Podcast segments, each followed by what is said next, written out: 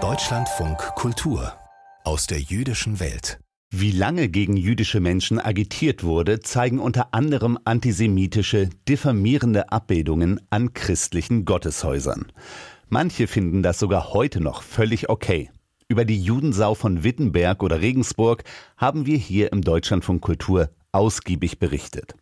Antisemitische Abbildungen gibt es aber auch in Köln. In dieser Woche stand die Hohe Domkirche St. Petrus, kurz der Kölner Dom, im Mittelpunkt des Kölner Karnevals. Und mit ihm auch eine Menge antisemitischer Abbildungen, die dort seit Jahrhunderten ihren Platz haben. Gegen dieses hässliche Erbe wurde nun eine Kunstaktion ins Leben gerufen. Worum es sich dabei handelt, weiß Ina Rotscheid. Oben sehen wir dann die Gottesmutter mit dem Christuskind das heißt, wir haben hier eine Darstellung. Es ist keine alltägliche Besuchergruppe, die an diesem Vormittag durch den Kölner Dom schlendert. 15 Künstlerinnen und Künstler aus aller Welt sind angereist. Sie nehmen an einem Wettbewerb teil, bei dem das Domkapitel am Ende ein neues Kunstwerk für den Dom auswählt. Weihbischof Rolf Steinhäuser ist Mitglied des Domkapitels und als Bischofsvikar zuständig für den interreligiösen Dialog. Er erklärt, es geht um ein neues Miteinander von Christen und Juden. Also ich sage mal neu in Anführungszeichen. Wir reden schon von der Zeit seit dem Zweiten Vatikanischen Konzil, aber es ist doch eben eine große Veränderung im jüdisch-christlichen Miteinander, die eben jetzt sich auch zeigen soll in dargestellter Kunst. Denn jahrhundertelang war dieses Verhältnis von Hass und Hetze gegen Juden bestimmt. Bis heute zeugen davon zahlreiche antijüdische Schmähdarstellungen in Kirchen und Profanbauten im deutschsprachigen Raum. Prominentestes Beispiel die sogenannte Judensau in Wittenberg.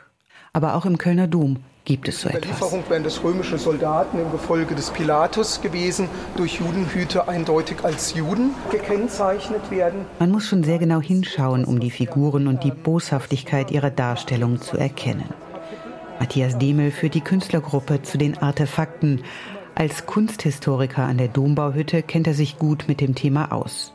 Er deutet auf Männer mit Bärten und überzeichneten Nasen, im Chorgestühl stellen Holzschnitzereien einen Juden dar, der an einer Sau saugt. Und selbst am Herzstück des Kölner Domes, dem Dreikönigenschrein, finden sich solche Figuren. Bei der Darstellung Christi an der Geißelsäule sind die Henkersknechte, die ihn hier mit Rutenbündeln auspeitschen, eindeutig als Juden gekennzeichnet, dadurch, dass sie einen Judenhut tragen, also so einen tellerartigen Hut mit einem Knauf oben. Und damit wird der alte Vorwurf des Christusmordes erhoben und die Juden diffamiert, sie hätten Christus umgebracht, was natürlich so nicht den historischen Tatsachen entspricht. Unter den Judenhüten lugen verzerrte Fratzen mit hämischem Grinsen hervor mehr als 800 Jahre alte Stereotype, wie sie später auch in den Hetzschriften der NS-Propaganda auftauchten, sagt Demel. Etwa stark betonte Nasen, große Lippen. Das heißt, hier spielen Elemente hinein, die man eigentlich dann später vom Antisemitismus kennt und äh, woran man eben sieht, dass der Antijudaismus des Mittelalters und der Kirche auch eine ganz wichtige Quelle für den rassistischen Antisemitismus der Neuzeit gewesen ist. Für die meisten in der Gruppe sind das völlig neue Einblicke. Christoph Knecht ist Künstler aus Düsseldorf und natürlich war er schon im Dom, aber diese Darstellungen kannte er noch nicht. In dem Ausmaß war es mir nicht bekannt. Natürlich kennt man diese Darstellung, dass es die gibt, aber dass es so gehofft ist, das wusste ich nicht. Und es ist natürlich eine Überraschung, auch im negativen Sinne natürlich gewesen, ja. Unter den Kunstschaffenden sind auch Juden wie Ariel Schlesinger. Er ist in Israel aufgewachsen und lebt heute in Berlin und New York. Auch für ihn waren diese antijüdischen Darstellungen neu. Persönlich angefasst fühlt er sich dadurch allerdings nicht. I think for me it's just a very interesting uh, there's nothing für mich ist das sehr interessant. Es berührt mich nicht emotional, weil ich Jude bin. Ich schaue da eher sachlich drauf und ich verstehe jetzt besser, wie Juden von den Christen jahrhundertelang gesehen wurden. Aber ich möchte in diesem Projekt jetzt niemanden repräsentieren, nur weil ich Jude bin. In das Kunstwerk will ich meine Persönlichkeit einbringen und meine Erfahrungen als Mensch.